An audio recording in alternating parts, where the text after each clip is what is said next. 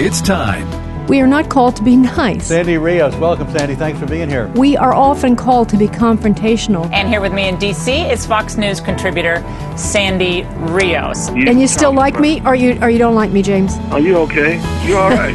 I'm a musician. I can't help it. Uh, longtime Fox News contributor Sandy Rios, thanks very much for being with us. We have, I think it's four to one youth in America wants gay marriage. Our kids are the product of public schools. No wonder they poll the way they do. It's time to stand up, or we're going to lose everything we have. Director of Governmental Affairs for the American Family Association. Step up, speak up, say something, do something. This isn't a game. This is real life. Sandy Rios is with the American Family Association, a pro life radio talk show host. Some things are worth fighting for. Right, Sandy Rios with you, coming to you live from CPAC in Orlando, Florida. You know, it's kind of fun because people are here from all over the country, and especially the Northerners. We just got on the elevator with a guy from Connecticut. He said, I've never been around so many conservatives in my life. I said, Is it traumatic? He said, No, it's great. I'm the only conservative I know in, in Connecticut. So there's a feeling of freedom and elation, and certainly Florida's a different kind of state compared to what's happening in most states around the country. The, the next guy I want to interview, I really fascinates me. I, I love his Twitter feed. I love what he has to say, uh, and uh, I'm glad to be able to talk to him. His name is Jack Posobiec. Jack, is that what? Is that Czech? Uh, what, Polish. Polish. Oh my gosh, how far back is your family Polish? Like I'm third generation. Third generation. Because I'm just thinking about the border with Poland and what's going on. Well, and my, my wife is uh, is actually an immigrant from Eastern Europe, so oh, wow. uh, she has some family that are there right now, and it's it's it's rough. It's very personal. Oh yeah. Yeah. Well, um, I want to talk to you about a lot of things, but let me just say that you are. Um, well, put it this way: uh, it's because of stuff like that that my ancestors said we're getting out of Dodge. Exactly. Exactly. But I want to tell people who you are. You do a a show for Turning Point USA. You're a senior editor at Human Events, and um, now the movie, The Plot Against the President. You, you, you, that was in your credits, but I wasn't sure. Were you one of the producers, or I'm in it. You're, you're in the movie. I'm well, in the film. I've seen yeah, it. I just didn't. Okay, so that, and your Twitter feed is just a repast of great, a wealth of great information, Jack, and I really appreciate that. Well, thank you. I appreciate that very much. Yeah. And really, that plot against the president. I mean, everything that Yeah. we're seeing now come out Yeah. with the Durham investigation has really just vindicated everything. Actually, it was just you know the wonderful thing about being at CPAC is that you see all your friends or you see people Right. that you only know from Twitter or, or you know media and stuff. And it's just tell my friend uh, Cash Patel, who's also of course in the film, who's actually one of the stars of the film, Yes. right? You know me, I'm just a guy who's who's commenting on it, prior Navy intelligence officer myself, but you know with Cash, he's there actually in the middle of the film Right. and working with it himself, Right. Ratcliffe, Rick Well, Grinnell, yeah. and Devin Nunes. Yes, doing all that investigation, knowing about all that stuff, and not being able to speak about it too. And telling, Cash- yeah, and, we all got told how crazy we are, Yeah, yeah. that we're making up all this stuff, and how, how nuts it is that they're alleging, right? And they did this, by the way, they did this to drive a wedge between, I really believe, uh, between Americans, between Trump, and to exacerbate tensions with Russia, right? They were trying to exacerbate tensions, to ratchet things up because these people wanted war. Yeah. Yes, I know, and um, it's really tra- it's terrible. In fact, we should talk about you know. Jack, I've honestly resisted. It's all connected. It's Russia. all connected. I've actually It's resisted talking about Russia and Ukraine a lot because I get sick of the, the kind of coverage. It's like I'm watching kabuki theater. Right. This last several weeks, I'm just I just I'm not going to repeat the junk. You know, oh they're going to invade. They're going to invade. You know, we're not going to do sanctions until they evade. Or just the, the games that are being played by the administration are disgusting to me. Well, you have to you have to tie it back as well, though. You can't you can't talk about Russia's actions today. They, they weren't t- they didn't take place in a vacuum. Obviously, you have to talk about Russia Gate. You have to talk about Burisma. You have to talk about Ukraine. You have to Yes. talk about the 2014 coup uh, that Obama backed. That Biden's you know up to his neck in. Obviously, his son's making tons of money off of this thing. So none of this stuff happens in a vacuum. Does it mean we condone it? Ob- obviously not. Of course not. But at the same time, you have to look at the whole story and you have to tell the truth. I know, and Jack, that's the thing that's missing. Uh, like, first, if you watch Fox, uh, not missing, I'm sure. I haven't watched One News in a while. Uh, Newsmax is doing a pretty good job, but I haven't heard any, anyone discuss, maybe Steve Bannon is probably on War Room, uh, the out loud, the links between the Biden family and Ukraine and Russia and this story and what's playing out here. And, you know, here they accuse President Trump of uh, with his phone call with Zelensky when Joe Biden was, of course, the one who actually openly threatened uh, the uh, investigator in Ukraine, for, so that he wouldn't investigate his Hunter's business dealings in Ukraine. Exactly. Right. But nobody's talking about this. Is messy. It's so messy that I can't actually. I I need a chart to figure out what is actually happening. It's not what they're reporting. Now, you've got So- you've got corruption, you've got oligarchs, and unfortunately, you've got American elites and their family members Mm-hmm. that are profiting off it. They were using this as their piggy bank. They were breaking it open, and they were making raking in millions and millions of dollars. And we saw that with. Uh, this, of course, with Hunter Biden's laptop, and I remember back in 2020 when we were going through that thing, and I would go on air every day on War Room, and I would say, "Jake Tapper, you're right here in Washington, D.C. Come on down to the townhouse. You can send somebody if you like, or I can meet them somewhere. I will give you a copy of this laptop. I will give you a copy of all the emails so we can go through it together and we can figure out what this corruption is, look at these corrupt dealings, see who Hunter Biden's making deals with, deals with who, and then we can go from there. That's journalism. They never once took me up on that offer. Jack, I'm going to give you a piece of history because it's really very similar but different. I've been on radio a long time. I'm from Chicago. I used to do a three hour drive time show. Congressman Henry Hyde was a very good friend of mine. So when the Clinton scandals were going, I was like, this is what I was living, telling this all the time. The Monica Lewinsky story, I was deeply entrenched in all those details. And Henry Hyde, who was the chairman of the uh, House committee that was investigating at the time, was a frequent guest. And so I just got really embroiled in all of it. So uh, Henry tells me, I don't know if this is public knowledge, but they had all kinds of evidence on Bill Clinton that you never heard about. All kinds of evidence going back to his years in Oxford, uh, misbehaviors, documents. And they had a vault, so they didn't make it public. But all of the people on the, the impeachment committee could go in, and when it went to the Senate, you know, he was impeached in the House. It goes to the Senate to try.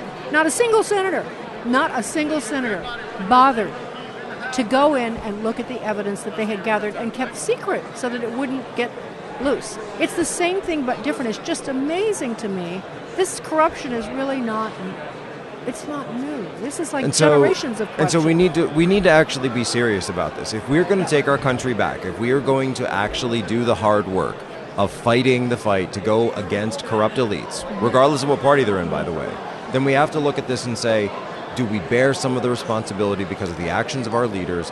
What are the things that we have done that led to these moments? What are the things that we have done that we could, by the way, could have done better? Right. Look, you, you look at the way we banned we banned energy independence in the United States, effectively, right? We banned fracking. We banned. We are not doing any new leases, moratoriums on everything. we meaning Biden and Biden Right. administration.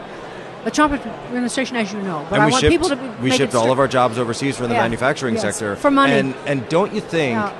That it makes sense a little bit now when Trump used to say that American manufacturing is a national security concern? Yes. And I think everybody woke up one day suddenly and then realized, oh wait, he was completely correct about yeah, that. Yes, I know. Jack, I want to change the subject just for a second um, to the trucker, uh, the truckers and the Yes. convoy, because I know you're covering that, and I am too. Like I covered Canada ad nauseum. I have a son in Vancouver, and so I have a lot of interest in that. Uh, so I don't know what's going on with this convoy. Maybe you have better information than I do. do Well, I know I've- they I've- started yesterday. I believe they've started. I've been following. I think Sarah Carter's there with them. Uh, a guy I follow on Twitter a lot, um, uh, Brendan Gutenschwager, is there. Uh, go- his name goes by BG on the scene. He was up in Kenosha. Got a lot of the footage of the Kyle Rittenhouse situation there, and it does seem like they're headed towards DC. And I would ex- I would honestly say.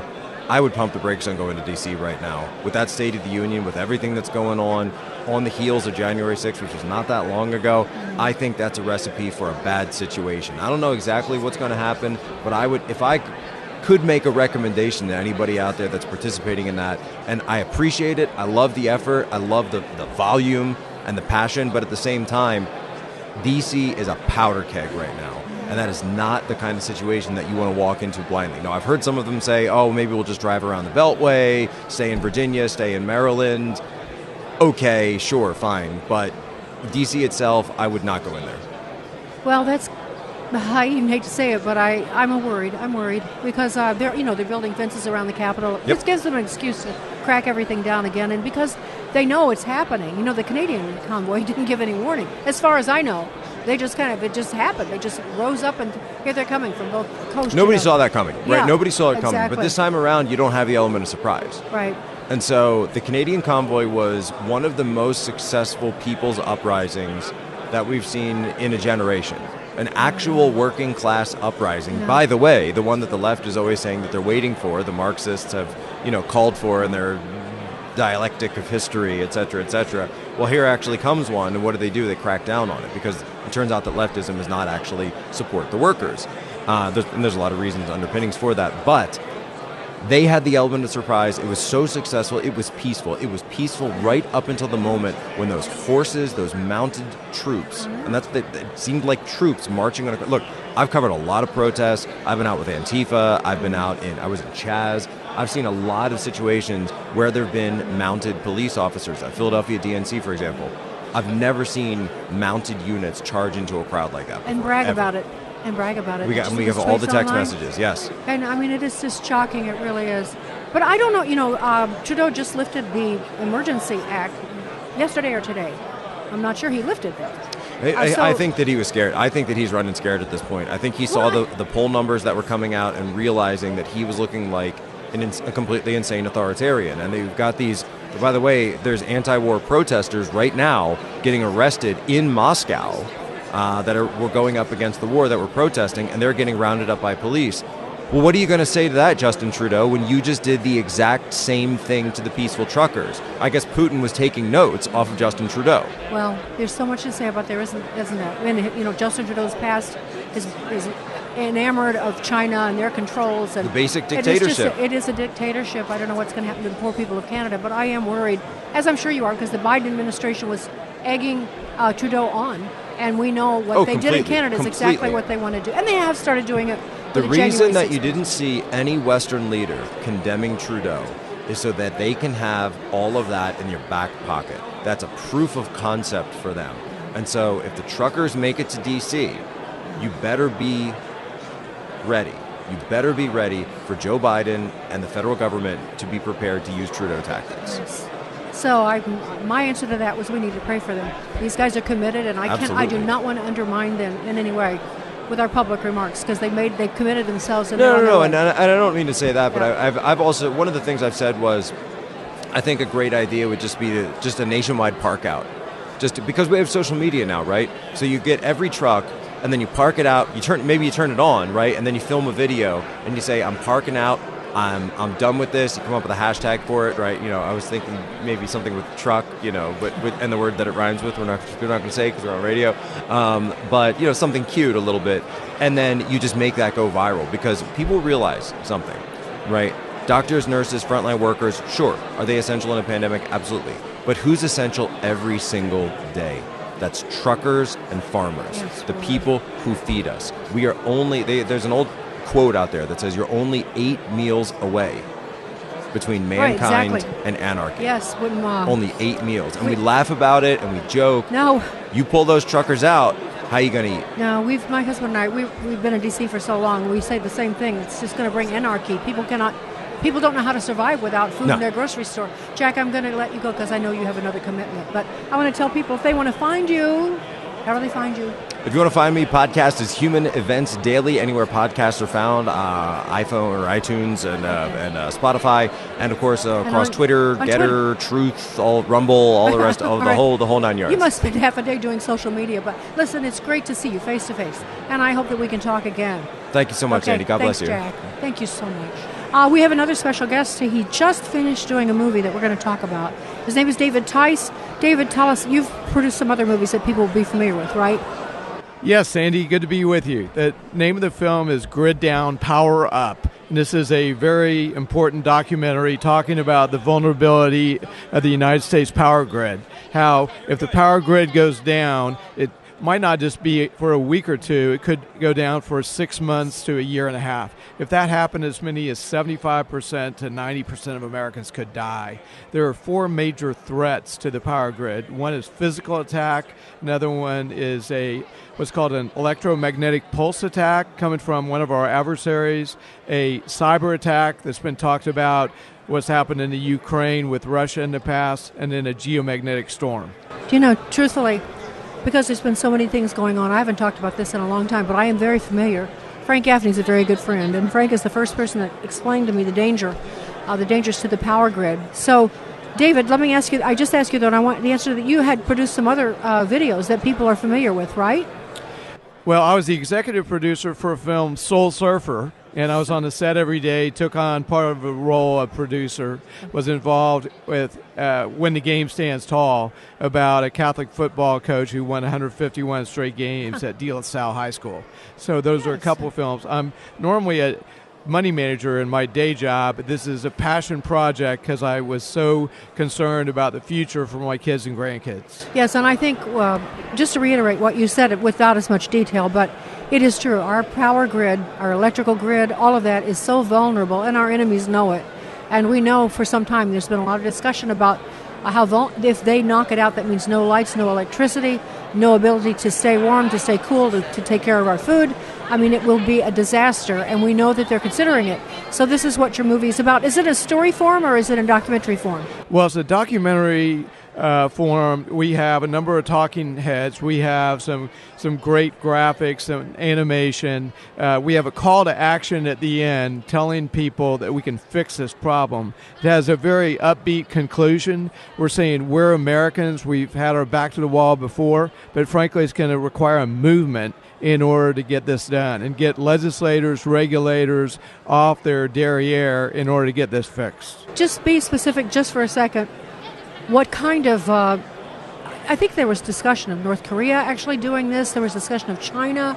But are, do you know of any actors, nefarious actors on the globe that we know are actually, you know, they're, we know for a fact that they're thinking about or strategizing how to do it? Because it could be done from space, right?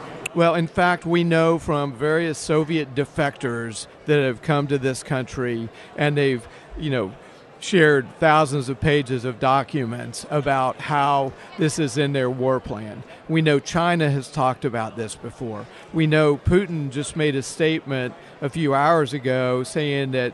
Uh, nothing was going to get in their way about what they're doing in the Ukraine right now, or they could rain holy terror on right. you know whoever tried to stop them. We know North Korea has fired missiles into the atmosphere, you know, for that, that people think the only rationale for that would be an electromagnetic pulse attack. Right. Well, it's not pie in the sky. It's not just some wild speculation. It is a real danger, and it just hasn't been talked about because we have some of the other real dangers that it's hard to keep track of them. But David, this will be a great way to reach the American people. Again, the movie's called Grid Down, uh, Power Up. Grid yes. Down, Power Up, and it's coming out when?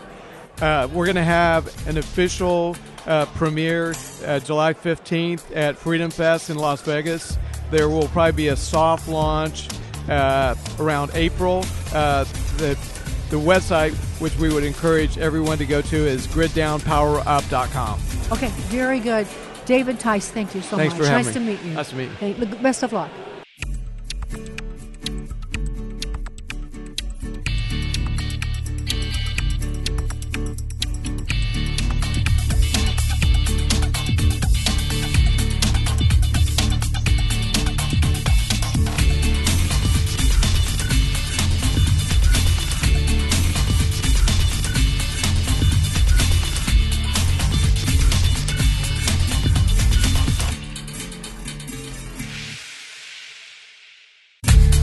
Sandy Rios in the morning on American Family Radio.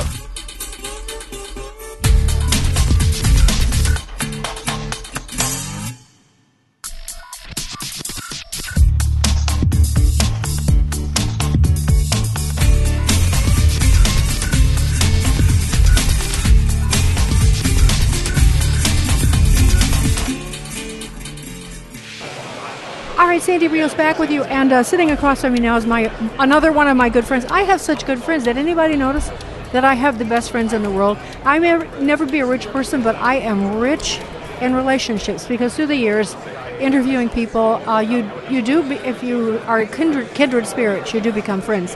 And so Trevor Loudon, I met him in D.C.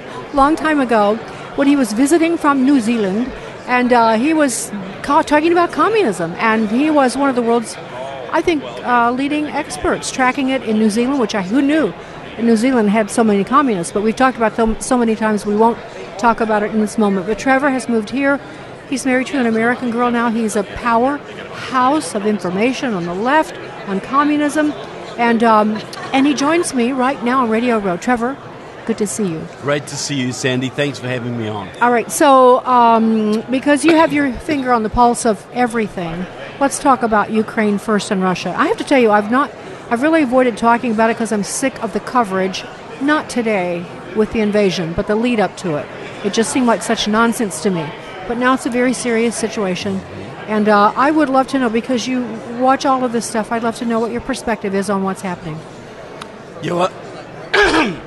I think this is one of the turning points in world history because the Ukraine is part of the West, and and um, America, you know, under Clinton, Ukraine had nine, 1,900 nuclear weapons on on the on the collapse of the Soviet Union. Clinton persuaded Ukraine to give those all back to Russia on the guarantee of American protection against Russian aggression. Now that protection is not happening. And so this every and, and NATO is on the verge of destruction here, which is really what this is all about. You think so? Oh, absolutely. Putin is working with is basically trying to bring Germany into an alliance with him against NATO. And he can do that because of the energy resources, because they The- the depend on him for their energy. Absolutely. And Olaf Scholz, who's now the Chancellor of Germany, is an old Marxist. He, Oh, he- he- seriously? He, used to go, when he was a young Social Democrat, he would go to East Germany to talk to Egon Krenz, the East German leader. He went, made several trips to East Germany as a young Marxist radical. Now he's the Chancellor of Germany, and he's basically saying, we're going to be friends with Russia. We're not going to stand up and defend the Ukraine. We're not really going to be part of NATO. I wondered where that was coming from, Trevor. That makes sense. Hmm. I had no idea. Yep. Well, that's it. So, so if we lose, if the Ukraine is lost, Europe will, Europe will almost certainly be lost. You know, we're talking the Baltic states first. We're talking, uh, you know, the Balkan states, but they, their aim is the whole of Europe. You know, that reminds me, that statement, I actually wrote this down to share this morning.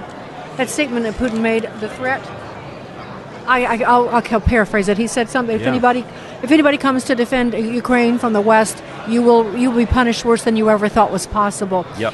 And uh, I was just thinking, as he's like saying that, and on some level he can execute that, he's talking to a Western world that has lost their manhood.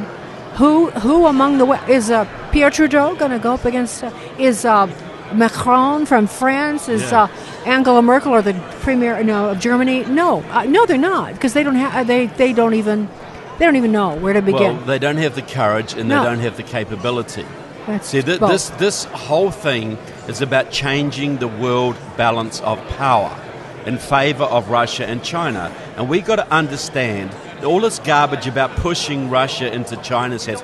Russia and China are partners. They have been since at least 2001 when they joined together in the Shanghai Cooperation Organization, which is a military, political, economic alliance when they held the world's largest ever military exercise together outside St. Petersburg a couple of years ago. I remember that. Yeah, Russia and China It's are scary. allies. They are both aiming to bring America down. And the Ukraine is just the first step in that. If we think it's just the Ukraine, we're delusional. Trevor, I was thinking uh, as I was watching this morning, it's so hard to watch the Ukrainian people fleeing from their country. They've had a democracy. They've lived, you know, it's mirrored what we've experienced here with their freedom after suffering so much under the, the thumb, the boot of, of a Soviet Russia.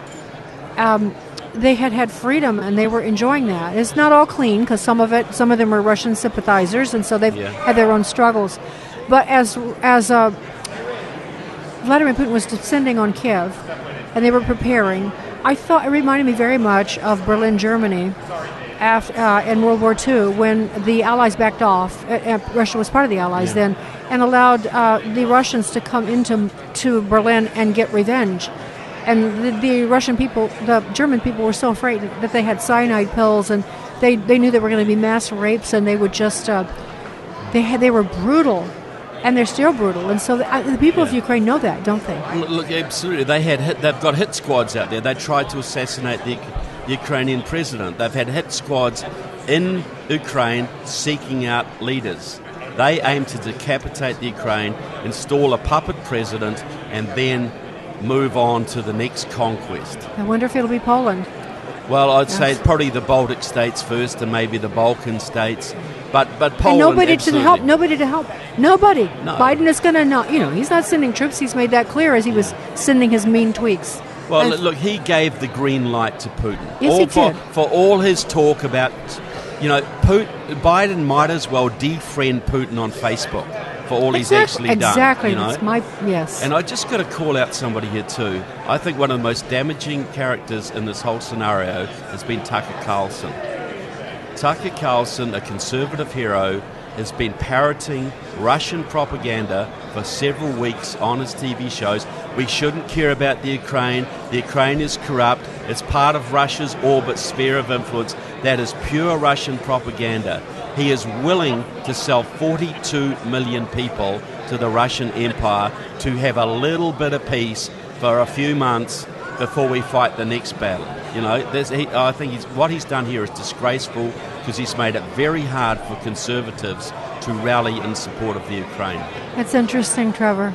It's a very good point. I I haven't been watching Tucker on this too much, so I, I don't. I, but I knew he's very anti-war, uh, and I'm somewhere in between. I do think we've gotten into unnecessary conflict, the Americans Absolutely. overseas, but. I'm not. I'm. A, I'm still a hawk. I believe in strong defense and defending our enem- our enemies, defending our friends. Look, look. If we had a, a, a, an ironclad agreement with the Ukraine to defend them from Russian aggression, every American ally, especially after the Afghanistan debacle, where everybody, so, so all those people who supported America in Afghanistan were betrayed to the Taliban. That's what. That's a big signal.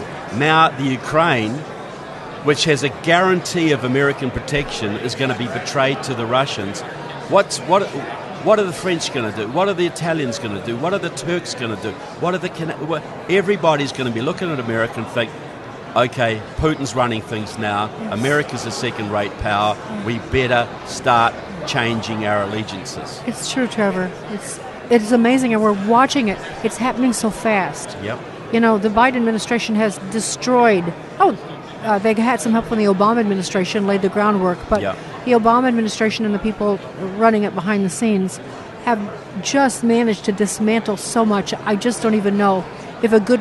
This is a terrible thing to say in an election year, but I'm just saying intellectually, I just think whoever is president next is going to have to have uh, uh, arms of steel and a mind uh, and a will, and is going to have to do some really, really harsh things that are going to seem harsh to the nice people of America in order to get uh, to get control back of this country. Look, that's Out. absolutely correct. You know, and uh, you know this is going to be a huge challenge because the world balance of power is shifting, and the next American president is going to be inheriting some of the ma- Terrible. some terrible, terrible problems. So we mm-hmm. cannot be affording to have some weak, weak Republican. This has got to be a, a this has got to be a Margaret Thatcher, a Winston Churchill.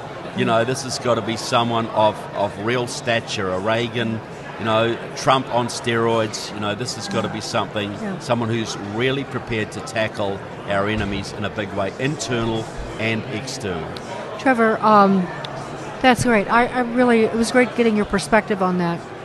I've been trying to think my way through it, and it's so it's tricky. And I always say when you deal with uh, Russians, yeah, with the, at least the KGB mindset, I know it's not a KGB, but Vladimir Putin Well, was the leader the of it. KGB. So they play double and triple games, and it's really hard to think through what's actually true and what isn't, and what's real and what isn't. And then you get you get our now Marxist leaders, really they are playing double games with us, and it's hard to know what's true. Well, you got to realize that the three greatest mili- three greatest military powers in the world, the United States, Russia, and China, are all run by socialists. They're all run. Putin is still the same communist he always was. Xi Jinping's a communist. Biden has an extreme left wing background going back decades, especially on foreign policy. He was Russia's best friend in the US Senate in the 70s. He opposed Reagan when Reagan was trying to stop communism in Latin America. It was him, John Kerry, who I call Jane Fonda with less testosterone, and Ted Kennedy were the three left wing opponents of Reagan in the Senate. And now we're supposed to think he's some sort of moderate who's going to defend us Yes. from the Russians? No, I'm, I'm with you, Trevor. Uh, I want to change the subject though because I want to, there's more to say because people know you because of your. Uh, you produced some really fabulous movies that have made impact. And the enemies within was the first one, right? And that was about the Marxists within government and leadership in in the United States. And we called out Biden in that one. Well, I have to watch that again. Uh, but Enemies Within the Church is a movie that you just completed. Now, I talked about it way back when you first started this. You, it was a long slog. Yep. Uh, but there's a lot to say. It was a lot of research, and I guess you probably picked up some really good things that you wouldn't have gotten if you tried to hurry more. Yeah, absolutely. It, was, it was a real. Uh, I'm glad it took as long as it did. So, given that, tell tell us about the kinds of things that people can see in that movie. Now, the DVD's available, right? Yeah, the DVD's out there. We launched it in November. You, people can go to enemieswithinthechurch.com. You can get the DVD. You can stream it. Um, you know, do a live stream, a live, you know, watch it on your computer, your your um, cell phone, etc. What it is about is basically saying there's a big, organized Marxist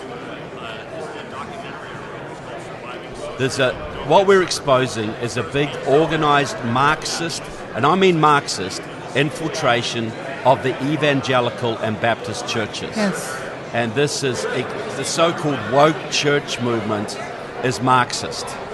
And what it is doing is dragging the churches to the left with the goal of dragging the politics of the country to the left. Yes. You know, the, the, the, the evangelicals and the Baptists, they elected Ronald Reagan.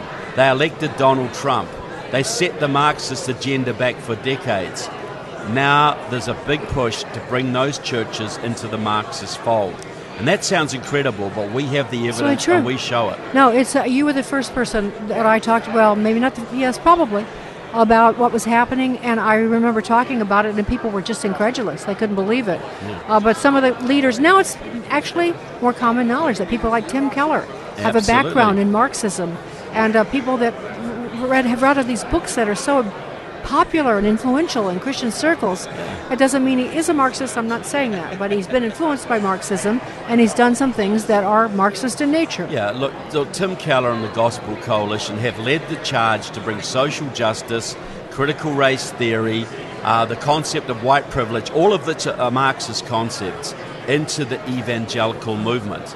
And so now you've got young, and they've heavily infiltrated the Bible colleges, the seminaries, Campus Crusade for Christ, now called Cru, yes. InterVarsity. So you've got all these young pastors coming out now who once would have supported Ronald Reagan and Israel and the American Constitution of free enterprise are now supporting Bernie Sanders and Palestine and socialism. Yeah, it's and true. this is influencing the churches like crazy. Oh, and in the seminaries and Yes. the young pastors. Listen, I have a front row Yeah. seat to this, and I know that. I talk about it a lot, Trevor.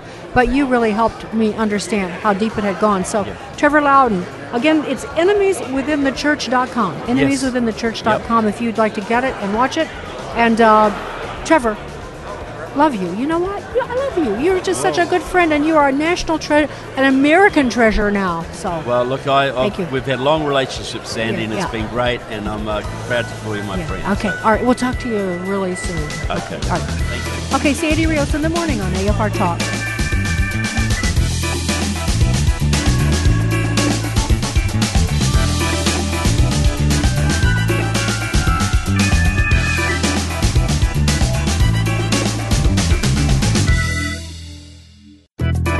Don't forget to connect with Sandy Rios in the morning on Gettr or email Sandy at sandy at afr.net.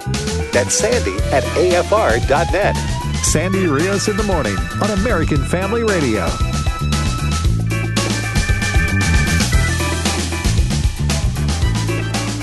All right, Sandy Rios again on Radio Row at CPAC uh, 2022, and this is um, it's my privilege to interview the next interview the next guy because uh, I've watched him. I think no one has written as many controversial books and spoken about such controversial issues with such courage as my next guest. And the thing about Peter Schweizer is that he is so meticulous about uh, notating and presenting just facts. And when he speaks on television and interviews, he's so very measured and careful that even the left, I think, has a great deal of trouble discrediting him. So, uh, Peter, it really is a privilege, Peter Schweizer. Sandy, great to be you. with you. Thanks for I having me. I have no idea about your background. I have no idea. what did you do? What did where where did you come from? What, what did you where'd you go to school? What did you do? Well, I, I uh, grew up in Seattle, Washington. My dad was oh, an dear. engineer at Boeing, um, but my mother's from Sweden, and she always explained oh, to me how socialism was destroying her country. Um, so I got a good upbringing. Uh, went to George Washington University undergraduate. Went to Oxford University for my master's degree, and my master's degree was on the third revolution in Soviet military affairs. And then the Soviet Union fell apart six months later. So I thought, well, career change. I was going to be a military analyst at you know the Defense Intelligence Agency or CIA. Soviet Union was gone, so I shifted gears and I started focusing on sort of investigative, forensic investigative work. So Sandy, when I write books, I don't use anonymous sources. I don't use information that you can't trace. Everything in the book is footnoted and endnoted, and there's a paper document uh, that you can go to. There's a corporate record, there's a legal filing, there's a financial record that you can uh, reference. And that's basically what I've been doing. And the most recent book, which is uh, uh called Red Handed, uh, how American elites get rich helping China win, uh, is really looking at how the Beijing government has engaged in what they call elite capture, which is they forge these commercial financial relationships with political leaders in the West, and now they have leverage on them to prevent them from fighting and resisting what China's doing on the global stage or in their own country. Isn't it ironic that the business leaders of America thought that we were neutralizing China by doing all these business deals with China. We would just no, you don't understand. Yes, we, it's you know it's free trade and it's going to neutralize China. They kept telling us that, didn't yeah. they? I, and I used to, I used to in the '90s. I thought, yeah, if we trade with them, you know, they'll they'll, they'll be obligated. Yeah, they'll be obligated. They'll, they'll be nice to us. Yeah, they'll they'll wear they'll wear blue jeans. They'll listen to our music. They'll become like us. And and of course, the opposites happen. We haven't rubbed off on them. They've rubbed off on us. Yeah. Um, and that's it's the ultimate jujitsu move, you know, which is the martial art where you use your opponent's energy against them. That's really what they've done. So we have a situation today, as I lay out in the book the Biden family is, is um, as far as I'm concerned, compromised uh, with China. I talk about the deals they got. I talk about the businessmen that arranged those deals. Those businessmen all have links to the highest levels of Chinese intelligence. They got some $31 million. We have Nancy Pelosi. Her family's got ties to Beijing. There's a reason that the U.S. House of Representatives has not had a single hearing in two years on the origins of the coronavirus. It's because Nancy Pelosi will not allow those hearings to be held. I just saw a story this morning, a tweet, actually, it was a tweet from somebody that's probably a mutual friend of ours who that the House has just dismantled or defunded their committee that explores China yeah. while beefing up their committee that is exploring domestic terrorism, right. J6ers, Trump supporters. It's just so ironic, and that's just to prove your point. And of course, in the Senate, well, yeah. Dianne Feinstein, yeah. who's you know, uh, driver was a communist spy, and I mean that's just the tip of it. Right, exactly. It's, her husband has business dealings, right? Millions yeah. of millions of dollars, hundreds of millions of dollars. Yeah. In fact, think about this for a second. She was chairwoman of the Senate Intelligence Committee. At the same time, her husband was business partners uh, in a Chinese computer company called Legend, later became Lenovo they were selling laptops to the U.S. military. How that happened, who knows? But the laptops were all bugged. So the spouse of the chairman of the Senate Intelligence Committee was a major shareholder in a company selling spy laptops to our military. That shows you the level of penetration we're talking about. And there, I know, Peter, you know better than I, but there are there's example after example after example after example. Well, even just recently to buy uh, kits to COVID tests yes. from China after yeah. the Wuhan lab incident. Yeah. It's still happening. It's yes. just it's ridiculous. Yeah. And, Um, and what was supposed to happen is globalism, right? We all trade together. That's going to make China less aggressive. What it's made us is dependent upon China, and it gives China leverage over us. When we've got, in some uh, uh, product lines, 80% of our pharmaceutical drugs are being produced in China, that gives them real tangible leverage. And that's going to change, uh, or the future of this country is not bright. Peter, just one word about what you explained a few minutes ago. Uh, you know, during the well, since the Nixon opened up China and trade began to start, for how many decades that was, uh, there was a friendlier atmosphere. I, have been yes. to China many times, and yes. so uh, the Chinese people are wonderful, yes. and there was this great relationship building. the Communist Party really was laying low. So was that part of the plan? Was that a plan? Yes. See, I thought that uh, uh, communism had just fallen into, you know, disrepute, you know, right. by the Chinese people. But well, no. Well, it's interesting. So if you look at China today, they've got these companies, they've got these marketplaces, they've got a stock exchange. So they're not a Marxist country anymore, but they're what I call a market Leninist country. So that Leninist part, where you're going to have the, the, the dictatorship of the party, you're going to oppress people, you're going to advance the revolution all of that is still part and parcel of what China's done, and they've managed to do what Gorbachev could not do in the Soviet Union, which was he wanted to sort of loosen things up but maintain political control. Mm-hmm. What he found out was when he started loosening things up, it fell apart. It fell he? apart. He lost control. Exactly. Completely. But in China, yeah. that has not happened. It has made them wealthier, more aggressive, and stronger. And you're exactly right. We always have to remind ourselves the biggest victims of Chinese communism are the Chinese people. Sure. It is there is a difference between the CCP and the Chinese people. Yes, absolutely. I mean, my heart. I love China. Yeah. Love the people. I love their craftsmanship. I admire so much about them. Yes. But not uh, not Chinese communism. It's just horrendous. Yeah. You know, and it's interesting, Peter, isn't it? Because during the the uh, I can't think of the Chinese Revolution. I said Bolshevik, not Bol- what's the Chinese Revolution called? Anyway, uh, in 1917, uh, they went after the businesses. They went after Right. businesses with a vengeance and destroyed them, and they were the monsters. They were the untouchables. They were the racists of Right. the, you know, they were the, and so. Isn't it interesting? It's, it's very consistent, isn't it? Well, Yeah. now China's using big business Right.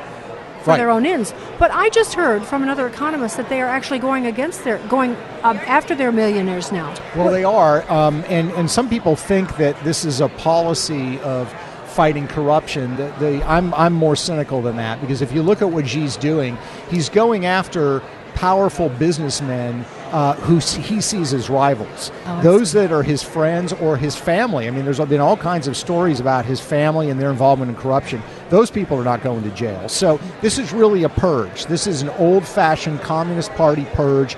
We saw it in the Soviet Union. We've seen it in other countries, and we're seeing it in China. And Xi is concentrating power. He doesn't want a guy like Jack Ma, who founded uh, Alibaba, to get out of hand. He wants him to fall into line. And of course, he disappeared for a while. He came back, and Jack Ma has fallen into line. So this is about concentrating power in Xi's hands. Which is what's happening here too. But I but I actually, rather than talk about that, let's go back to the Bidens. Yeah. Because I want to paint a really clear picture about the corruption. That's a word you use a lot because it almost loses its meaning. But uh, be really specific with us about how uh, the Biden family is. How, how have we seen that play out in policy of the Biden administration of China? Well, so China expresses what it wants from people that they're doing business with, like the Bidens. They're not looking for them to be robots and agree on everything. The phrase loosely translated to English is they're looking for big help with a little bad mouth.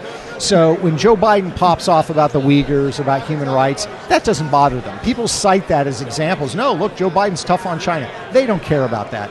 What they want is they want access to technology, access to our capital, uh, and access to our market.